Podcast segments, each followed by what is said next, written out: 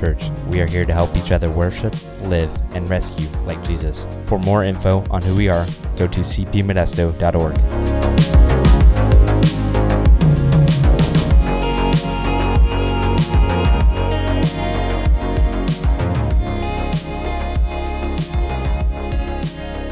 If you missed last week's message, um, I want to uh, say in the strongest manner possible, I would like you to listen to that. Um, I, I think personally that last week's message was the most important teaching I've done ever.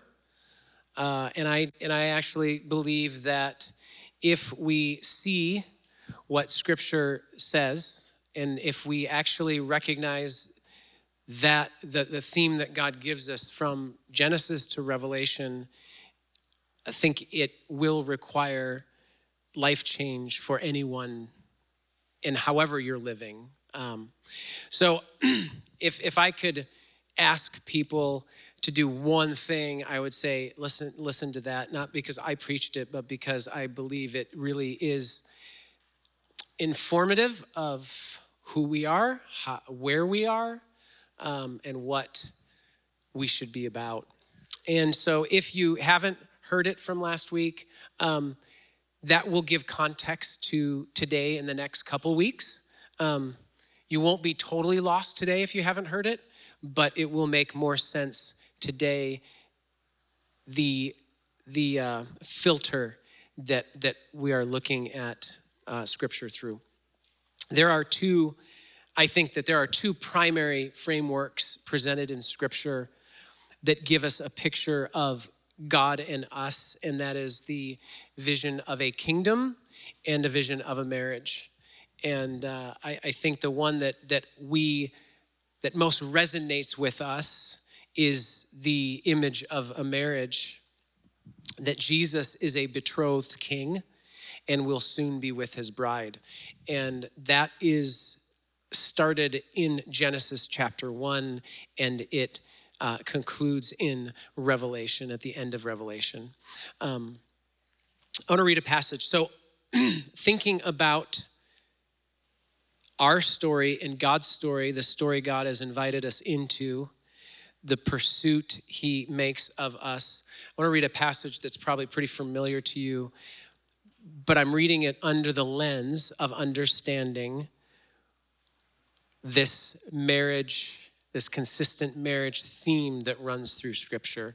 And uh, last week, talked a little bit about the Jewish wedding and marriage and how that works in the different stages and the stage we're in. John chapter 14, starting in verse 1, Jesus says this Let not your hearts be troubled. Believe in God, believe also in me. In my Father's house are many rooms. If it were not so, would I have told you that I go to prepare a place for you? And if I go and prepare a place for you, I will come again and will take you to myself, that where I am, you may also be, and you know the way to where I am going. So, understanding what Jesus is saying in the words he's using, who is Jesus identifying himself to be in this text? The bridegroom. Because during the betrothal, where the bridegroom and bride are legally married, the bridegroom goes away and does not live with the bride and prepares a place where he will come and take her to himself to that place. Do you see that? So Jesus is identifying himself as the bridegroom. Who is he identifying the disciples as? The bride. And, and, and that's, that's not reading into the text. that is seeing exactly what Jesus is saying. He's identifying himself as the bridegroom, he's identifying the disciples and his followers as the bride. And what does Jesus want? what does Jesus want looking at what he says here? Jesus wants intimacy with his bride. He says, I go to prepare a place, and I will take you there to be with me. I will take you to myself, is what he says. And so, Jesus' bridegroom activity right now, as we are here in this room, is he is preparing a place for us, his bride, to live with him forever. Jesus says uh, a few verses later to his disciples in John 14, verse 15, he says, If you love me, and again, we've got to recognize the context of what he's saying. He's not saying, if you love me, to someone random or a follower or a disciple or an interested person. If you love me is being said to what? His bride. If you love me, it's not just to a friend, it's to his bride. If you love me, you will keep my commandments, and I will ask the Father, and he will give you another helper to be with you forever, even the Spirit of truth, whom the world cannot receive because it neither sees him nor knows him. You know him, for he dwells with you and will be in you. So, what we are, as the bride, our identity, what are we to be about?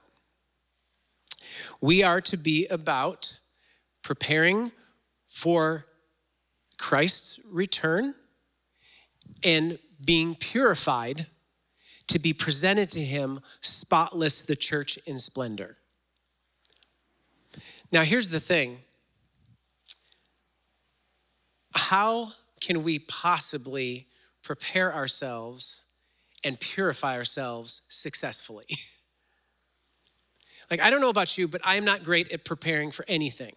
Like, even every night, Sherry and I go for a walk, take the dog, and like literally last night, she said, Do you want to take the dog for a walk? I'm like, Yep, I'm ready. So she walks in, she's ready, and I'm on the couch and my iPad. She goes, You don't have shoes on. You don't look like you're ready. I was ready, maybe, but I wasn't. Like, I can't even prepare to go for a walk that well without getting distracted and being off course. How on, like, have you met me?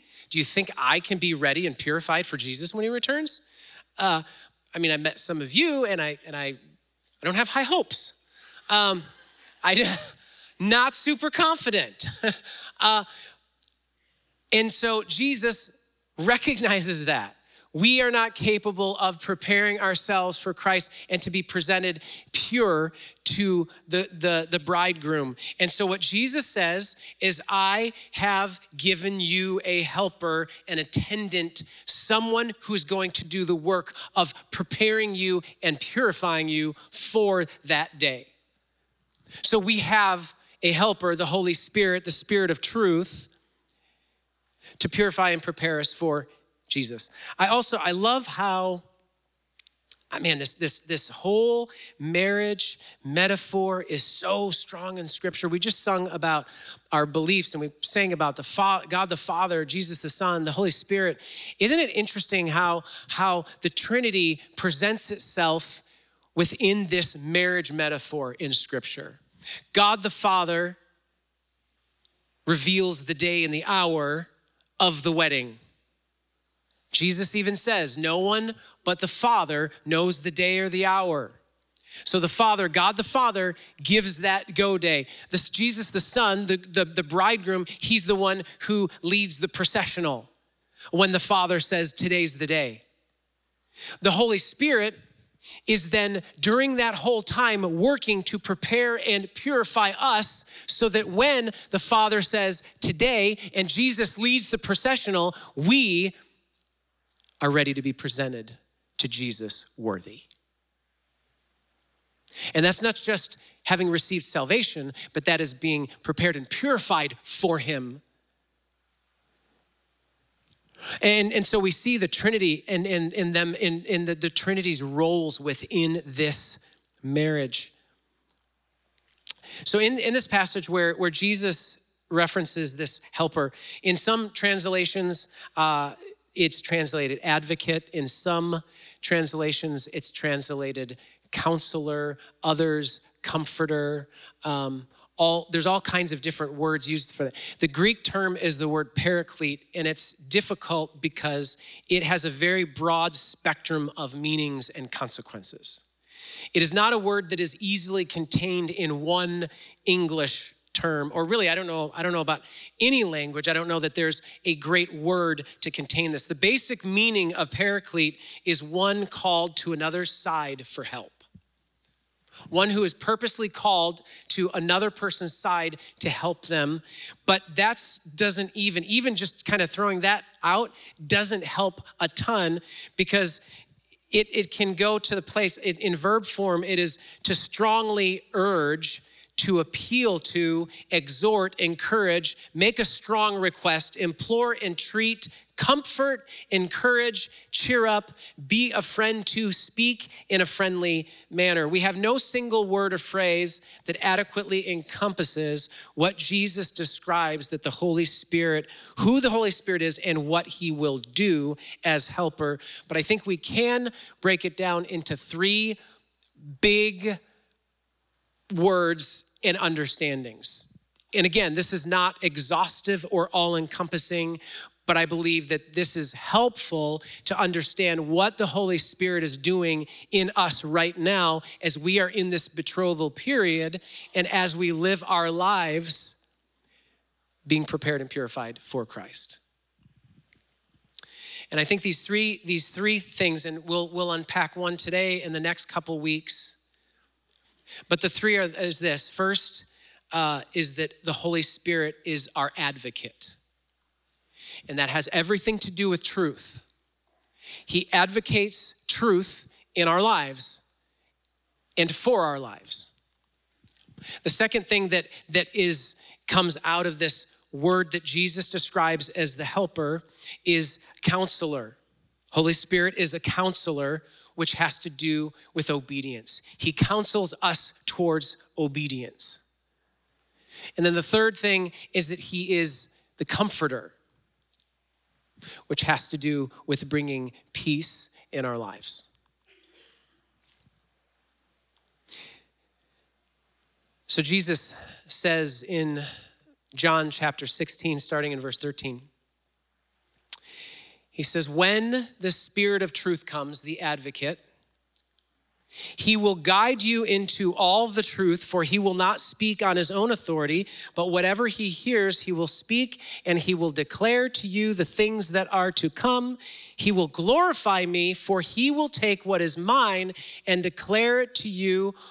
All that the Father has is mine. Therefore, I said that he will take what is mine and declare it to you. So, Jesus furthermore gives this greater definition to the Holy Spirit in his role. He says, I'll send a helper. And then he says, the Spirit of truth, and he will guide you into all the truth.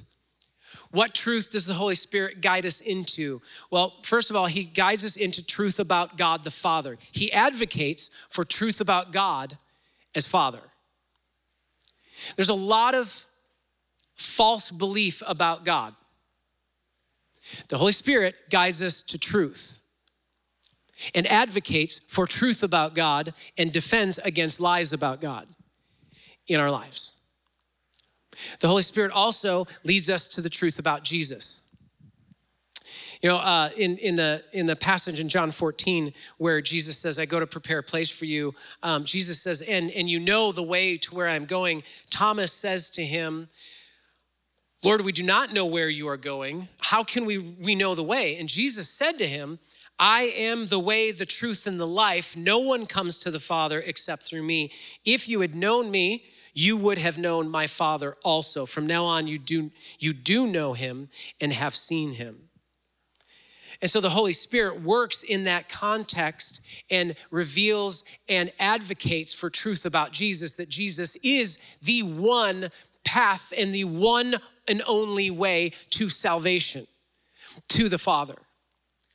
And so the Holy Spirit works in that part and advocates for the truth about Jesus. The Holy Spirit leads us into truth about ourselves. How many of you in this room believe that you only believe truth about yourself? Anyone? I don't think there is a human being alive who actually only believes truth about themselves. We believe a lot of things that are untrue, that are absolute lies, that uh, we, and, and it goes both ways. It goes with we believe good things about ourselves that aren't true, we believe bad things about ourselves that aren't true. And, and, and so the Holy Spirit is the one who inside of us leads us to truth about ourselves because we have a really hard time seeing that truth. We, we live much of our lives believing lies about ourselves even though we're pretty sure they're not true, but we still abide by those things. The Holy Spirit leads us into truth about ourselves. And finally, I think part of the, the truth that the Holy Spirit guides us into is truth about reality, truth about culture, truth about the world around us, the truth about how we should process and discern the goings on, how we should live what we should do with the time we've been given, how we should navigate relationships, how we deal with finances. Jesus says in John 16, verse 8, he says, And when he, the Holy Spirit, comes, he will convict the world concerning sin and righteousness and judgment. Concerning sin, because they do not believe in me. Concerning righteousness, because I go to the Father and you will see me no longer. Concerning judgment, because the ruler of this world is judged. You see, when the world convinces us that it is in control, the Holy Spirit says, actually, that's not true, and I'm going to advocate for the truth that the world is already judged, and it is now just a matter of time before Jesus reveals his kingdom and brings his bride to himself. So, so the Holy Spirit leads us into that truth. Why would we need an advocate? Why is one of the most significant main roles, why is one of the, the main roles of the Holy Spirit to be an advocate for us? Well, first of all, the devil in Scripture has a few descriptions. One of them is he is labeled as the accuser. Revelation 12:10 says this, and I heard a loud voice in heaven saying, Now the salvation and the power and the kingdom of our God and the authority of his Christ have come. For the accuser of our brothers has been thrown down, who accuses them day and night before our God. If there is an if you have an accuser, you need an advocate. If there is someone accusing you of someone, something, you need an advocate. And so the Holy Spirit is an advocate on behalf of God's people, his bride, against the accusations of the devil. Also, he's called a liar. In John chapter 8, verse 44, it says, You, Jesus speaking to the Pharisees, who have come up to him and said, all of these things, Jesus, they think that they're following God, but Jesus knows that they're not, and that they are very much believing a lot of lies about themselves, about reality, about God. And so Jesus says to them, You are of your father, the devil, and your will is to do your father's desires. He was a murderer from the beginning and does not stand in the truth because there is no truth in him. When he lies, he speaks out of his own character, for he is a liar and the father of lies. If there are lies that are given to you or told about you, you need an advocate to lead in truth. And, and so why, why, does, why does Jesus say the Holy Spirit is an advocate? Because there is an accuser and a liar constantly at work about you about me, about the bride of Christ. You see, an advocate comes alongside and is present to repel and to bring truth to light the accusations and lies that are said. Now, what's interesting is in Scripture, Jesus is also called an advocate. So the Holy Spirit and Jesus the Son are given titles of advocates. But here's the interesting thing they advocate in very different ways on our behalf. They have different functions in their advocating for us. And here's the difference Jesus makes intercession or advocates for the bride in front of God. I don't know if you've ever paused on this verse in Hebrews chapter 7. Chances are maybe you haven't sat and let it sink in because I don't know that I had. But Hebrews chapter 7, verse 25, I want you to hear what the author writes. He's talking about Jesus as the ultimate high priest. And he says this he says, consequently, because of Jesus as our advocate, he is able to save to the uttermost those who draw near to God through him. Listen to this. Since he always lives to make intercession for them. I want to camp on that for just a second. Have you ever used the phrase, I live for fill in the blank? Have you ever used that phrase? What does that phrase mean when we use it in our culture? It means I live for. That is the most important thing in like that is the most I'm willing to sacrifice all kinds of things because I live for this. I make decisions that allow me to do this. I I sacrifice things, I spend money, I am willing to make hard decisions because I live for this, right? That's what that statement means. Jesus lives to make intercession for you. That is no small thing. Hey, Jesus, what do you live for? I live to make intercession for you. I will sacrifice everything else to make intercession for you. It doesn't matter what it costs me, I live to make intercession for you. And not only does he say that, but he lives it out because Jesus literally lived his life, died as an advocate for us and the Father placed all the wrath and sin of all people for all time on Jesus, and Jesus took that because he lives to make intercession for us. And so now Jesus is our advocate, and that's why scripture says we have the righteousness of Christ when we have come to him for salvation, and now we bear his righteousness, and he that is the way he advocates for us, and he lives to give intercession for us. The Holy Spirit's advocating is different than that because the Holy Spirit does not ad- advocate on our behalf for God because, because that's not his role.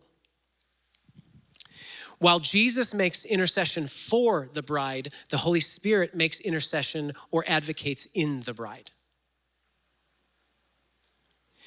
Jesus says this in John 15, 26. But when the helper comes, when the advocate comes, whom I will send to you from the Father, the Spirit of truth, who proceeds from the Father, he will bear witness about me, and you also will bear witness because you have been with me from the beginning.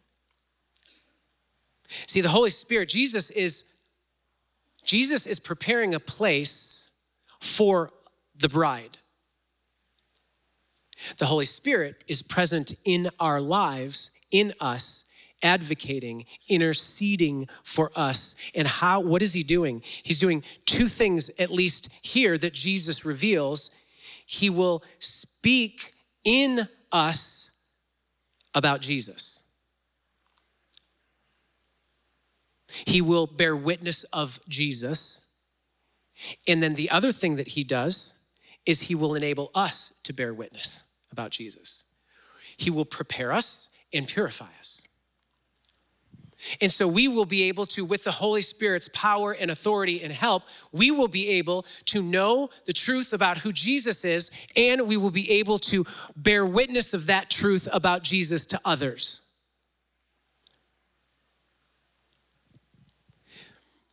See, Jesus has taken, as advocate, has taken care of our sins and our salvation, while the Spirit is currently taking care of our purification and our preparation. So the Spirit is at work in us now. And so, how does the Spirit advocate? How does He work in our lives today to purify us and prepare us for Christ? Well, first of all, He, and again, this isn't exhaustive, but He advocates truth about me. He advocates for truth about you, to you. He defends me from my own wrong ways of thinking and processing. See, here's the thing you and I, I don't care how long you've lived, I don't care how smart you are, don't care what your education is, you think wrongly about a bunch of things. and you don't even know that. And so the Spirit, He advocates for truth about you and defends you from your way of faulty thinking. And that's that's that's a tall order. Cuz I can think very passionately wrongly about a lot of things.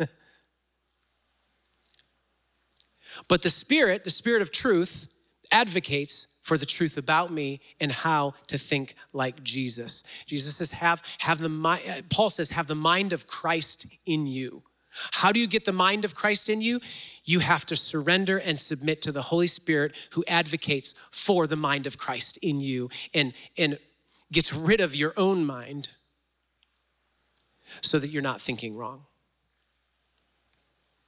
The Holy Spirit advocates truth about the enemy.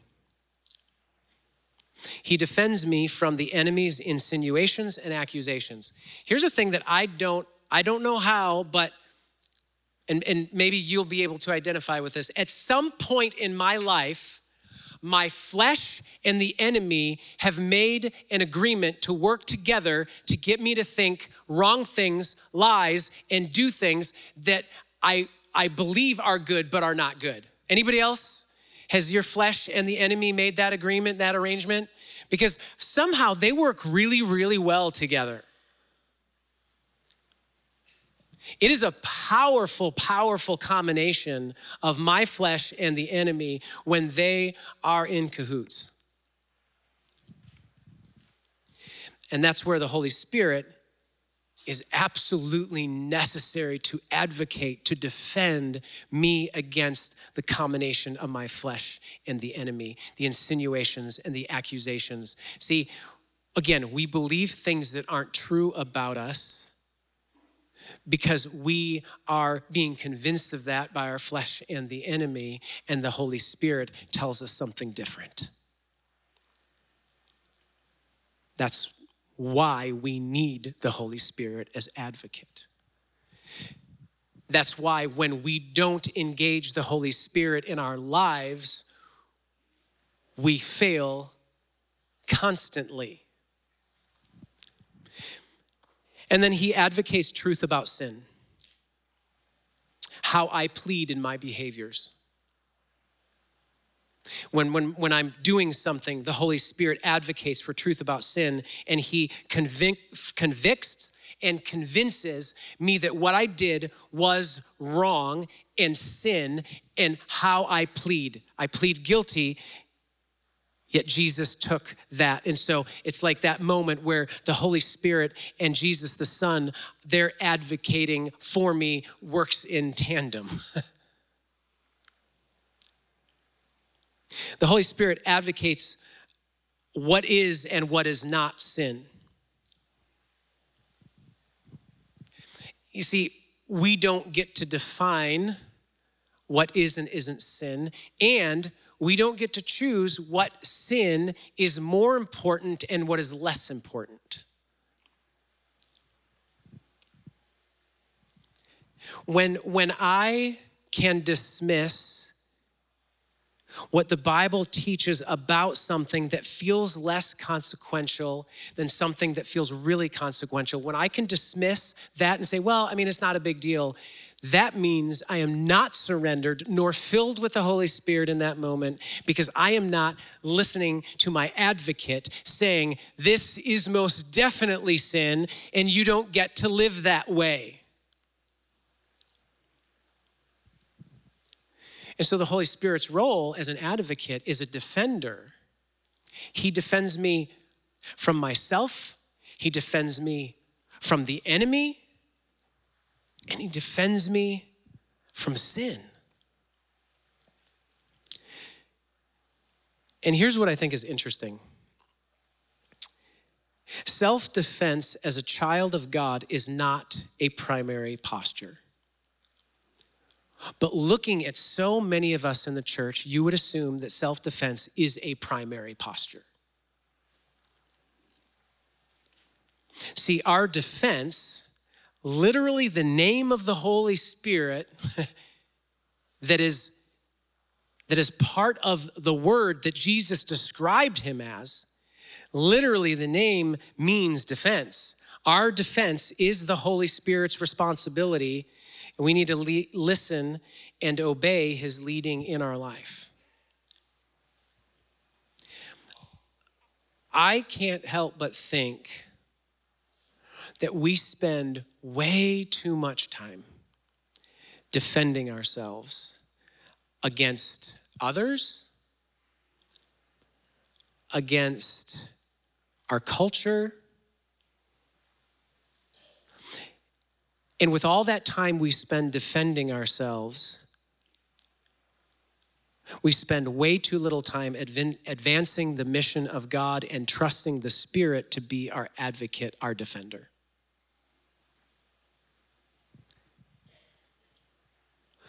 I don't know that self defense is a position that a person who is born into God's family should even think about at all. I mean, maybe very often, if ever. Because the Holy Spirit is our advocate and our defender. Charles Spurgeon, years and years and years ago, was talking on this exact thing. And this is what he said. He, I think he noticed the same thing. He said, Now the Spirit of God, if we would but trust him and give up all the idolatry of human learning, cleverness, genius, eloquence, and rhetoric, and I know not what beside, the Spirit of God would soon answer all our adversaries. But we take it upon ourselves to defend ourselves and take on our adversaries. And honestly, what it's like is the Holy Spirit is the most high priced, the most successful attorney ever lived on the planet. And we, in making our own defense, are a public defender who really doesn't want to do their job. So, if you really want to spend your time in a self defensive posture, being basically a public a, a public defender who doesn't really want the case and you think that you'll do better making a defense of yourself than the Holy Spirit who got like OJ off take your pick. But I think when we spend so much time defending ourselves from all these threats we spend way less time advancing the kingdom and the mission of God. In other words, the Holy Spirit convicts me of my present sin. He reminds me of my secured righteousness in Christ and convinces me that the evil that seems master over me was judged and condemned and is now a defeated foe who lingers only for a little while. That's what our advocate reminds us of. He tells the truth about us. It is so easy for us to believe that we are still slaves to sin. That's a lie. And the Holy Spirit says, no, that's defeated and will linger for a little while, but you are not a, a slave to sin. You are now indebted and a slave to Christ. Not only are you indebted and a slave to Christ, you are his bride. And, and, and so and so we see this and, and, and so what maybe i was trying to think what, what, is, what does the spirit's work of, of being an advocate look like in action? You see this truth-telling role of the holy spirit defends us against believing and behaving in ways that result from believing lies originating from the enemy the world and even from ourselves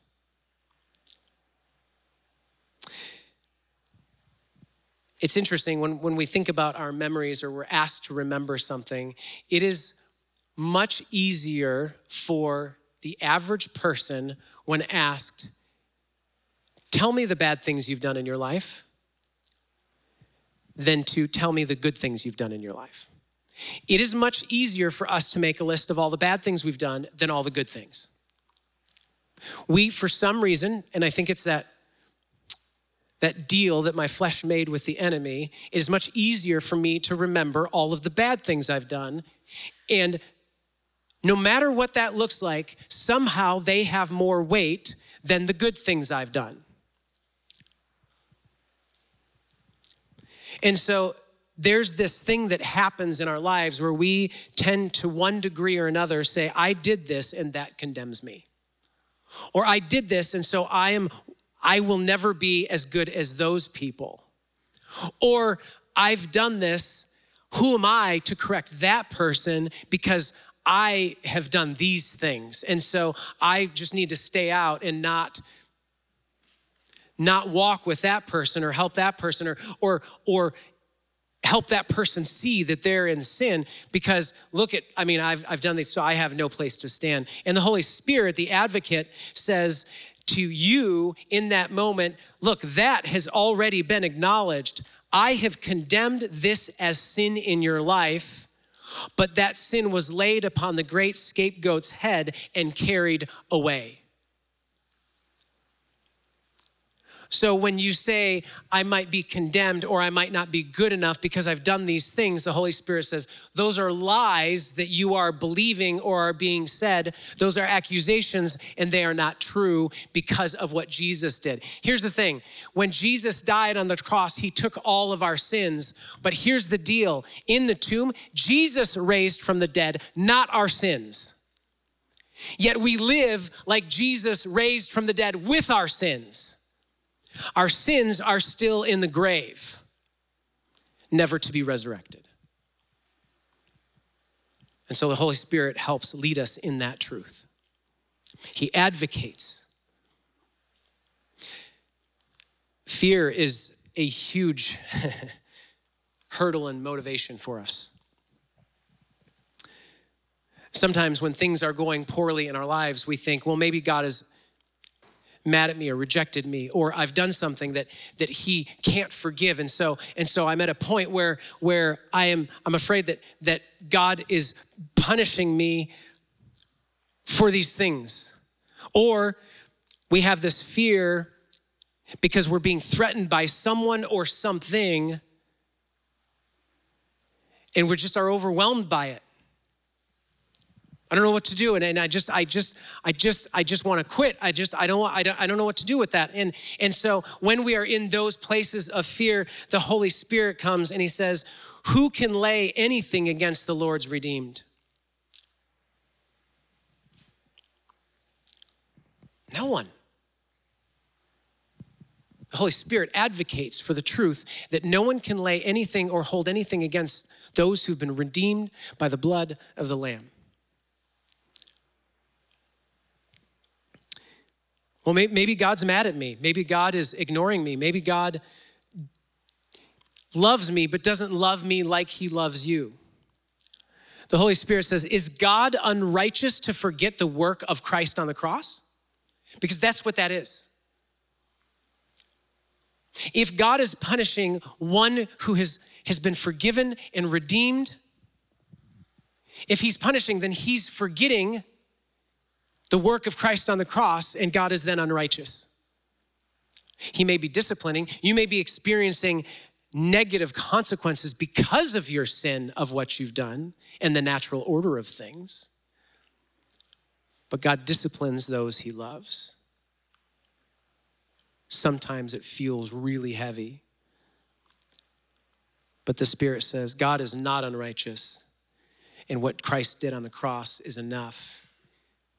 You are his bride, and he is pursuing you, and he will be faithful to you, even if you are unfaithful. God will not divorce his bride no matter what. And that's what the Spirit advocates for. See, with great debating power, the advocate will plead and intercede in us, and we will find freedom to be ready to behold the face of Jesus.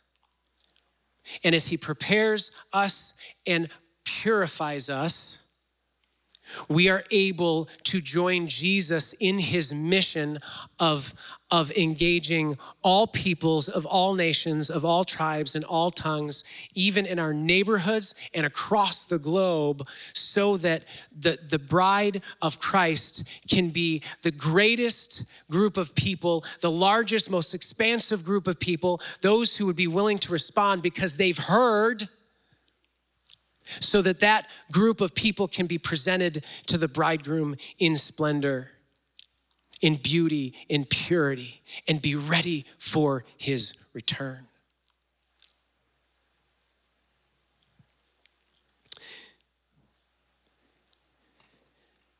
So, weekly, or every week, we do communion. and uh, we didn't used to do it that way. I think part of that was it's kind of our tradition. And part of that was the argument that, well, when you do something all the time, it sometimes loses its special significance, it becomes common. And we don't want to do that with communion. But it's interesting because Jesus himself said very specifically when he was with his disciples, he said, When you gather, do this to remember me. So I don't know that that argument holds a lot of weight. I think it's our hearts and our minds that are the problem in that. But communion is so many things. Jesus, as he sat with his disciples, he said, You know, this is my body that's broken for you. you it, it reminds you of the cost, the dowry that I paid for my bride, that I have paid with my life for you and when he, when he takes the, the, the cup, he says, This is a cup of my covenant, of our marriage, that we are legally bound. And regardless of what you do, I will not be unfaithful and I will not serve you a certificate of divorce because I don't divorce. But also, I think communion is this reminder of the feast that we are waiting for, that we are being prepared for, that we are being purified for. So I don't know if this is okay or not, but I'm going to throw it out there. When we gather together and we do communion, I wonder if it's not kind of like date night with Jesus. Like it's this, it's this moment that while Jesus is preparing a place for his bride and going to come and bring her to himself, that when we do communion, it's like date night where we are reminded that he, we are the treasure of his life, that he lives to intercede for us. That he does not see us as his employees but he sees us as the object of his affection. And he wants to behold us. And when we do communion, it's a reminder to us that Jesus is wooing us and he wants to have this intimate snack with us to remind us of what is to come. And in that moment, we remember how much He did and sacrificed for us. as we as we take that bread and remember his broken body together.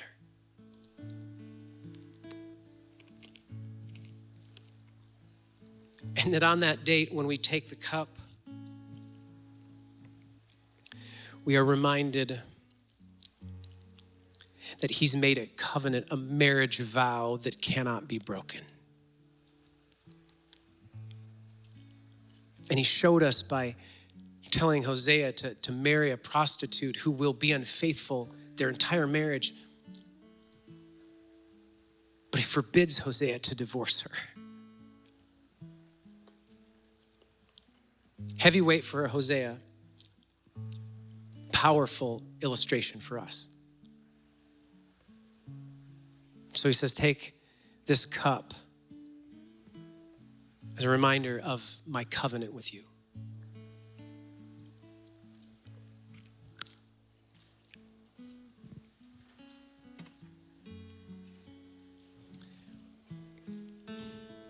There is a deceiver,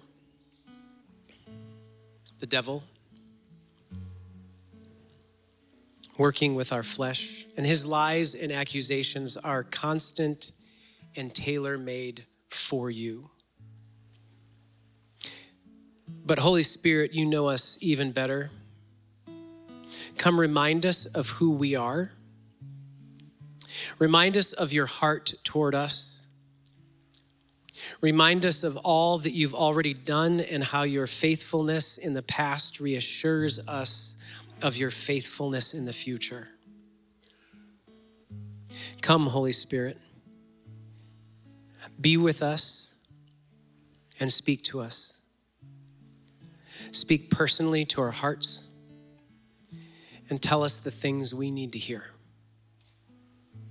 If the deception we face feels endless and is tailor made to ensnare us, remind us that your truth is eternal and tailored to fit by the one who knows me best and loves me most. Come, Lord Jesus.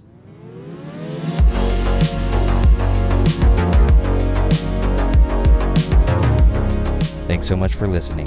We hope you feel inspired and moved by what God is doing here at Crosspoint.